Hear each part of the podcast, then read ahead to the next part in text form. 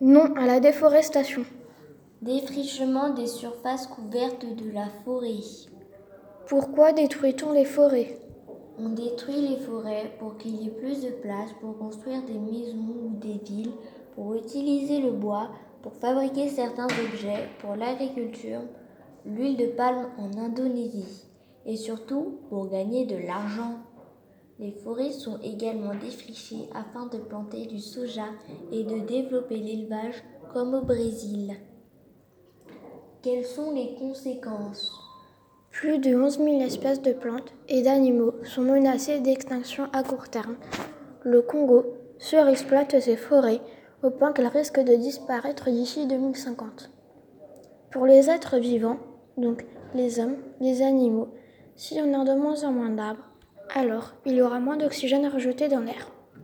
Quelles sont les forêts les plus touchées par la déforestation? Les forêts les plus touchées par la déforestation sont la forêt du Congo, la forêt indonésienne et la forêt amazonienne. Est-ce qu'il y a des espèces en voie de disparition? Oui, notamment les oiseaux sont en voie de disparition, comme le toucan en Amazonie.